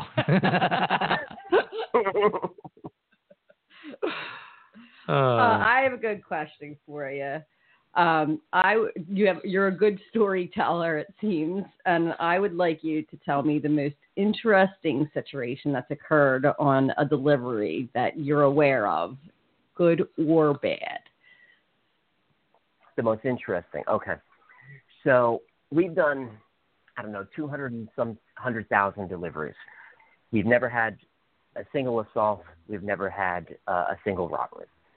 So that's because of good policy. But once in a Wow. while, things happen. So um, this goes this goes back a few years, and um, just for anyone who's listening, this story is beyond the statute of limitations, so don't bother. anyway, the, the driver knocks knocks on the door, uh, goes inside, and he's in a messy apartment. You know, there's there's there's stuff everywhere. There's bongs and I guess the typical the typical stoner type of apartment. Just just a mess. Yeah. Pizza boxes, whatever. You know, dogs are barking. It's a mess. And he conducts the transaction, and uh, it's, it goes fine. And as he's leaving, he is bum rushed by four, six um, police officers or agents are in, in heavy flak armor, m- helmets, long guns, knock the kid down, burst into the room. Holy shit, this is it. It's on. And they knock him down and uh and they're and they're frisking him and they're they're grabbing the other guy, throwing him against the wall, they're turning tables over, they're going through stuff, they're running room to room, clear, clear, you know, it's insane. Dogs are going nuts. And uh my driver, I it's you know, he's he's almost pissing in his pants. Uh, I'm he gets thrown against the sure, he gets thrown against the wall. He gets full hard body frisk, grabs a grabs some some cash and paperwork out of his pocket. Cop looks at it. The guys look at him. The cop goes, "Never mind, it's just the lead guy. Let him go." So oh, shit. whatever was going, Never whatever was going down that day, it's just the weed guy. Whatever was going down that day was way more severe. Did you ever find out what they thought he was, except the weed guy? we never found out because he was no longer welcome in in our in our membership. Jeez. Jeez. Wow. Yeah, Well, I whatever. can- You can was- only he- imagine. It wasn't good. Whatever he was It was- being it suspected wasn't of. good. But I mean, you know, we've delivered to a zillion foreign stars and and anyone who you know in Hollywood who's famous for smoking weed. That's that's a customer of ours. Musicians, actors. Um, those are stories I can't tell. But No. uh, Yeah, yeah. Except Joe Rogan, because Joe Rogan actually talks about it on his podcast that he how does. awesome Joe, Joe sucks. he He delivers. delivers. And your brother started off being your first driver, is that correct? He was. He was the first driver. And uh, he was the first driver. Jen was cooking edibles, and I was writing the, the software and the website to to take the orders. So Jen, you and Jen were together when you turned your whole apartment into a grow and then became Breaking Bad. You and your wife were married. We weren't married. We were we were just before Whatever, getting married. together. It was a it was a hard conversation. We uh, I told her we were at a diner having breakfast. We had just looked at a house that she wanted to buy. She was desperate for this house. And we sit down, we're having breakfast, and I know I have to tell her some bad news. And it's one of those situations where we're eating, and I'm like, how when is there? How long can I get through this meal before I could say it? Yeah. So I don't know. We're halfway through, and I say, "Look, we can't buy the house. I, I'm taking all of my money, and I'm Oh, investing it with my brother to grow pot in the in my living room." And she just breaks down into tears, oh. sobbing in her pancakes, just sobbing in her pancakes. Now I'll give Jen credit. If there's anyone who could sob, you know, really sort of gracefully through while chewing pancakes, it's my wife. She's she's She didn't stop eating. She just cried in pancakes. so I mean, it's pancakes. You can't stop. But then after she stopped crying, she said, "Okay, how do how can I help?" That's a good wife. Not only did she let you do it, she was in on making the edibles. That's just See, like my wife. I thought the story was going to be she got the house and then you told her that. The house was like, hey, this is good news. Bad news is this. We're going to be growing. It really and- sucks she didn't get the house. no, it was all bad news that day. All right. So, So yeah, you said your first uh, driver was your brother. Uh, after that, I mean, what is the process like of vetting a delivery driver? What do you have to ask them to know you can trust them with thousands of dollars of cash and weed every time they go Yeah, I, don't, I don't know many. First question is Do you smoke weed? Yes. All right. You're not hired. that's that's actually a really good question. Um, you know, when we started the delivery service, I learned how to do it because I found a couple of videos on YouTube started by uh, is, actually Justin Hartfield of uh, of Weed Maps videos how to how to do how to start a medical marijuana delivery service in LA. These videos are like 10 years old now. So I followed his process. I hired his consultant, and we got into business. And the model was um, what we call the ice cream truck model, or what Jen will call the Avon Lady model, which is you have a big tackle box full of products, and you go from client to client. You get there and you show him the stuff that he wants, and you do your transaction, and you go on your way. And Gene was the first driver, but we covered all of LA. So if he was in Pasadena with a client, and someone called in Santa Monica, if if you if you're a listener, you don't know how far that is. It's like 15 Far. miles, but in LA, that's like three hours. Um, yeah, right. you got two hours, your day is shot. So the model wouldn't scale. We were getting more and more orders, but we couldn't reach these people. So what I did was I did I, I said, okay, well, who are the logistics companies that I know, meaning brand awareness, market penetration. Um, so I, I identified FedEx, Papa John's Pizza, and Domino's as companies that their names have become verbs. Hey, do you want to get? No one says, hey, do you want to get pizza delivery? You guys want to get Domino's? You never Domino's. send something overnight. You FedEx it. Yep. So I downloaded those operations manuals. I spread them out across my living room, and I picked out the pages and sections that I thought would be applicable to cannabis.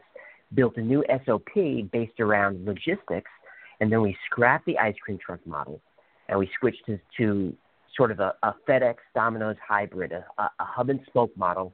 We opened an office. We hired dispatchers. We hired drivers that would just do a couple of orders at a time instead of staying with a customer for an hour, you stay with them for 10 minutes. And mm-hmm. that was the way that, that, that we were able to scale our deliveries. And that's the way delivery is done now for the most part from the, from the bigger services. It's just one and done. Um, no more is it carrying uh, big boxes of product around because, as you said, thousands of dollars of cash, that's dangerous. But with my drivers, it's going to be a hundred bucks, and then they're back and it goes into the safe, or it's going to be a credit card, or they're going to pay with Bitcoin. It's and it's just going to go into the safe. Um, and they're only carrying enough product for that order, maybe two. They're never they're, they don't have a giant box with thousands of dollars in it, and uh, and that was for scalability. But it was also for safety concerns. Now, how do you find good drivers? Very very hard. Very hard. Yeah. Any employee. you got to take them probably from other industries that they're driving already and have a really good record for a long time. And you're like, okay, if you can deliver gasoline that your truck could blow up, you're probably going to be able to deliver cannabis. Yeah, are That's they right. getting I mean, paid on Uber- higher Sorry, are they getting paid on a higher scale because they're delivering weed or not? They get paid but the delivery driver gets paid. They get paid, but a driver gets paid for the most part. Now, but all of my drivers are on the books. Um, you know, this is a disadvantage for my business because none of my competitors do this. They pay their drivers cash under the table. They pay their drivers in product. And Yeah. to be honest, that's how they want to be paid. That's how they want to be paid. But Sure. that is not legal to do that. So we pay our drivers on the books. Um, you know, they're part of our uh, our drivers get get e- equity options in the company. They get they get profit share. They get bonuses. They get they get paid Okay. vacation, sick days, all that stuff. So they get the perks of a normal job. But do they make fifty dollars an hour? No. We try to Mm. have our drivers average between twenty and twenty five dollars an hour plus tips is the goal. Well, that's not bad. And AJ, you mentioned Bitcoin. Does Speedweed accept Bitcoin as a currency?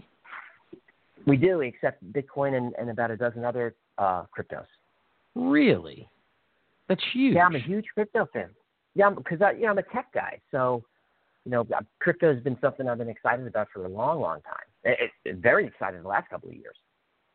Me too. So, what are your thoughts on not just crypto as a coin, but blockchain as a solution to tracking cannabis from seed to sale?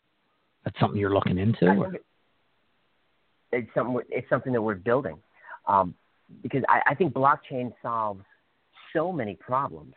Um, and I, we, we can't even list all the problems, but anytime you can take a technology and replace an, and replace an attorney, I think that's Yeah. fantastic. So I love smart I love smart contracts. Um, so I like Ethereum and, and how smart contracts are built. I'm a big fan of Ripple. Um, we accept Litecoin, Ether Classic. We do uh, Bitcoin, Bitcoin Cash, all the major ones. So wow. as, as far, so as far as like uh, track and trace, I, I, I think it, it is eventually going to be the way that any state tracks sales because because of the blockchain tech technology, you've got this open, transparent ledger that can't be forged, can't be hacked, and can't you know can't be falsified. Um, so, so if you if you are employing or deploying blockchain technology in your cannabis business, you could you can really reduce the number of times that you have to have authorities come visit your shop because Yeah. they say, look, we report Show 'em everything blockchain. through blockchain. Yeah, Yep. it's on the blockchain. Just just check it out. You come come by once in a while, take an audit, make sure that we're that we're telling the truth. If we are, there everything's there. Um, so I think that, I think it's I think it changes everything blockchain from And isn't that banking to business to law. And also Yeah. for delivery, I would think that would help you keep track of your drivers better. Like every, you- you're going to know where all of your product would be at all times. Yes. You, you, you're absolutely right. So the driver app that we're building now has sort of a mini blockchain back end attached to it. Um, so you can't do big like you, you couldn't do like a hard fork of Bitcoin or something really major because uh, I don't know if your listeners know how blockchain works, but it's essentially this: everybody who's a blockchain node ha- has a copy of every transaction that's ever happened ever. So when there's a new transaction, all the nodes get a copy. That, that's why it's awesome. Yep. So if you're a driver with a mobile app, you can't really download every transaction ever. But what you can do is you can download every delivery that's happened for that business during a uh, 90 days or something like that. So then drivers always have what orders happened, where the other drivers at war are, what product is in stock, what isn't in stock, what's available. Um, customer information can, can now be secured but accessible. I mean, it really opens up a lot of opportunities for us. That's awesome. You see any other solution to banking in the near future? I mean, without schedule changing from one, do you see any way that banking could be somewhat resolved in the United States for cannabis? So in California, they're trying really hard, and they're, you know, they're looking at, at maybe setting up a cannabis credit union.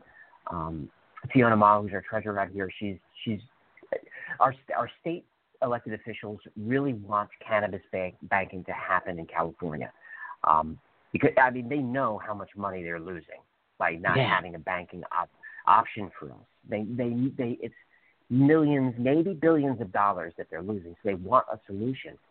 Problem is the federal government won't cooperate. So if you don't have the federal government cooperation and you can't get FDIC insurance and you don't, can't get your charter, you're not going to get your bank. Um, but with the state doing a credit union, that could possibly work. Uh, but I spoke to someone in the governor's office specifically about this, and they said, we, we support it. We'd love to see it. Don't hold your breath uh, because it takes millions or billions of dollars to create a bank. Um, now, I know one cannabis operator in Colorado. I'm not going to say his name, but he didn't know what to do with his money. He just bought a freaking bank. Now, that's that's that, that's nice work if you can get it. That Um, is the way to go. that's the way to go.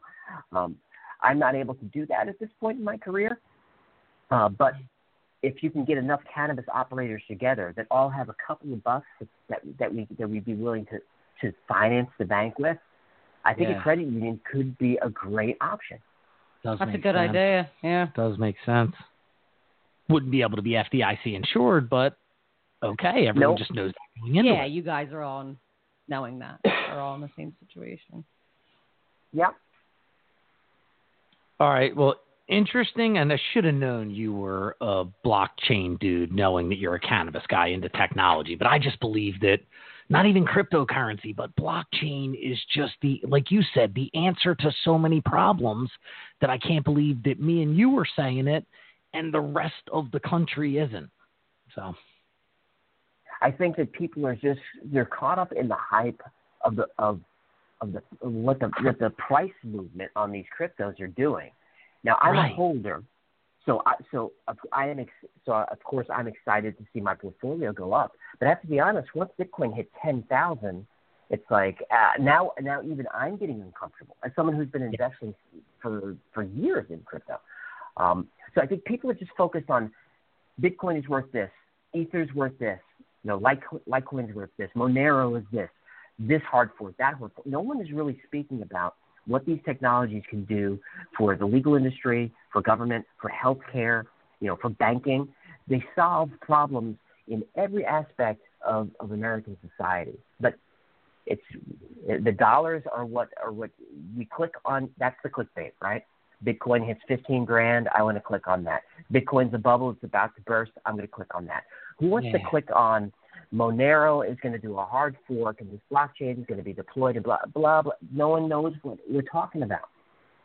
well, very few people even understand what I was that yeah. cryptocurrency isn't just what blockchain is. Like, blockchain can be converted into a coin. That is what cryptocurrency is. Blockchain can also be used as a security device and an information gatherer. And that's where I think people kind of have that disconnect. Like, anytime you mention blockchain to most people, they just go, ah, yeah, I don't Shut believe in right off, Bitcoin. yeah. And I'm like, well, I'm not talking about Bitcoin or cryptocurrency. I'm talking about blockchain. So Just take time. Right? it We're- will take time. We're just talking about data. Yeah, exactly. I think someone had to explain it to me six times before I really I, understood I think what that it was me. I think I explained it to you six times, Steve. All right, so moving on to uh, your products and your service, because I went through the website and you've got some friggin' interesting stuff that I just want your uh, your two cents on, your take on, starting with the weekend box. what is in a weekend box that really it, the name And is how the, do I get one? it's the greatest name ever. Like it's Friday. I need a weekend box. Uh, the weekend boxes are awesome. So we've started doing uh, subscription boxes and uh, professionally or celebrity curated boxes, uh, where someone like Joe Rogan will he'll pick out his favorite products of the month, and, and you'll be able to subscribe and you get those boxes uh, delivered to you. So the weekend box, I I think we have it listed at a, at a hundred bucks online. Um, yep. But it's about, it's about yeah, it's about two hundred dollars worth of stuff in there, and it includes everything you need for the weekend. So you've got edibles, you've got uh, concentrates, flowers. Uh, there's also going to be some uh, maybe a pipe in there, some type of smoking device. So like if, if you're stuck, you got nothing. A weekend box is going to cover all of it. Even there's even going to be a couple of non-medicated munchies in there for you. So it's just sort of a curated box of just assorted stuff, just to get you get you through the weekend. That is great. And I also saw Chong's Choice products. So how is Tommy involved, or is that just a packaging play with Tommy, or is he really involved in determining what his face goes on? Tommy is uh, Tommy is fantastic. He he, he certainly uh, I I won't say he'll put his name on anything because that wouldn't be fair. Um, but he'll but he'll put his name on like if you pitch him a, a, a cool idea, he'll definitely go, yeah, man, I'll, I'll definitely will endorse that. just just you know just write the check. Now Right. Yeah. that's on on some products like the Tom, Tommy Chong's the, the the smoke swipes, the wipes. They're insane how how well they work. But the the Chong's Choice, the weed, the pot. Okay, so I'm I'm a lightweight smoker. I go through one joint a month. I just you know it's not. It, I just want I. I you, you hear you hear my personality. I can't take the paranoia. I can't. I don't want sativa. I Tommy Chong took you deep, didn't he? Tommy Chong took you so, deep. so, so Johnny, my product manager, said Chong's choice. I said, come on. He said Tommy endorses this one. He said this would put you down. Said, okay. I just, just, I don't even know. I, I think I took a, a Bill Clinton puff. You know, not even a full inhale, and I was just, I was oh. out of my mind. And then I was asleep, but I, but I woke up with like, I don't know, cheesecake crumbs on my shirt. I don't know what I was doing. I was just full on black. Just, I was embarrassed. So now I know. All right, Tommy. So Ch- if it says Chong's choice, you take that You're seriously. That's just not a. That's a, no. That's not a BS endorsement. Not. AJ's choice. All right, and this is one I got to know about the Corova Black Bar, which is a thousand milligram THC. Says right right on the package, experts Oh only. God. And what I need to Oh, know is, yeah. have you been able to get one of these in Joey Diaz's hands? Has Joey Diaz the Korova Black Bar? I believe at one time, but my brother will have to confirm this because he's he's close with Joey. Is that Joey had consumed during a show Yes. over 5,000 milligrams of THC. Dur- while during a show, he may have even been on mushrooms at the same time. I don't remember. The guy is a freaking hero. Now, He's a having savage. said that, he's a savage. He's a warrior. having said that, anyone who's listening, don't you fucking dare take more than 10 No. milligrams. Don't do it.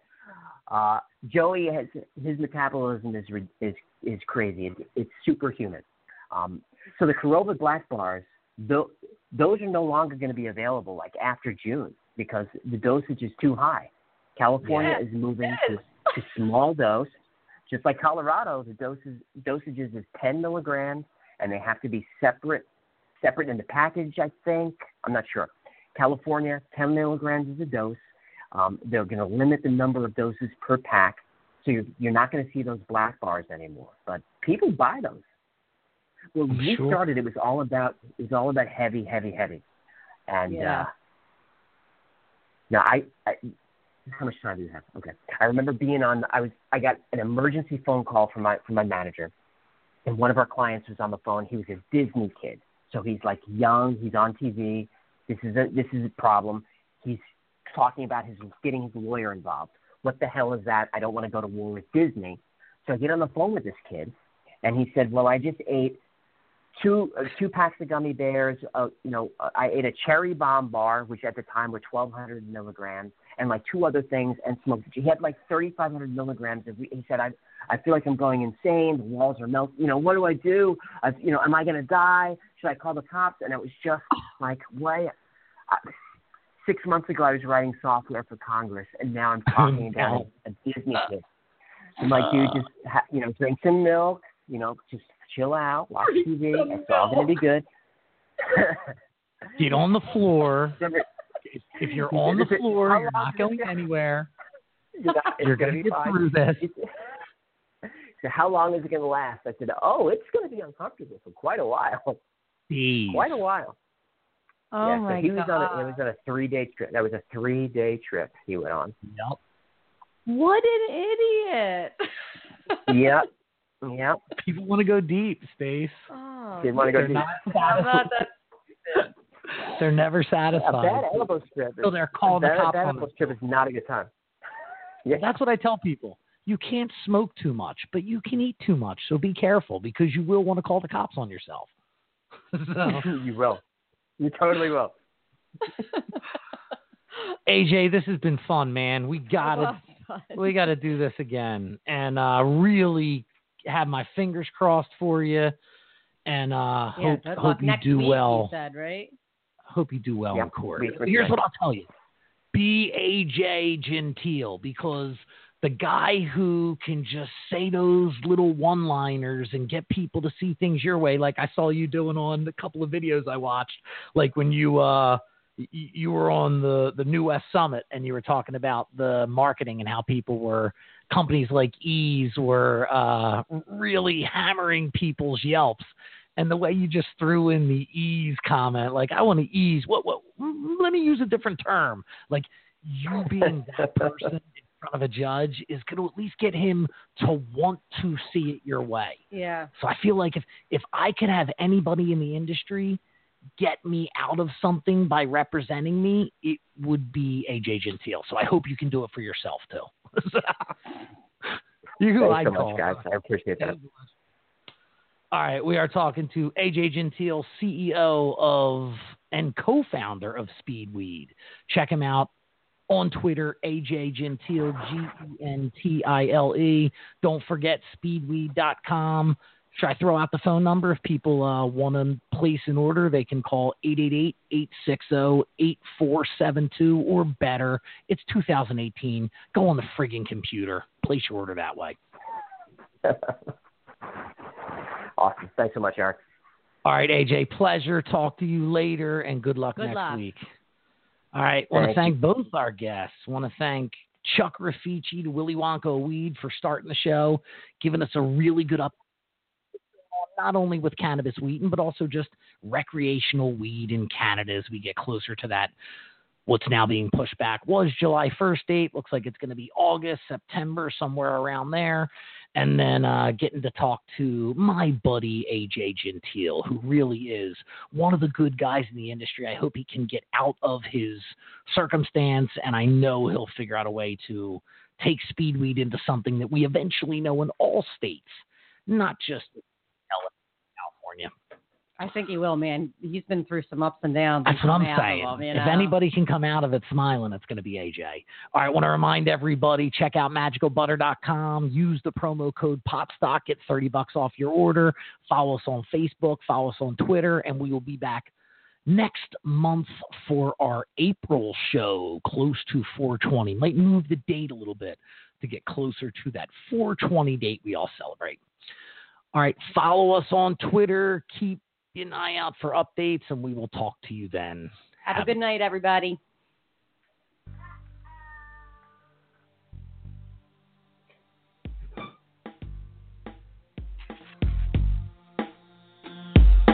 Pot Stock Radio. Fat, drunk, and stupid is no way to go through life. And that's how she wrote.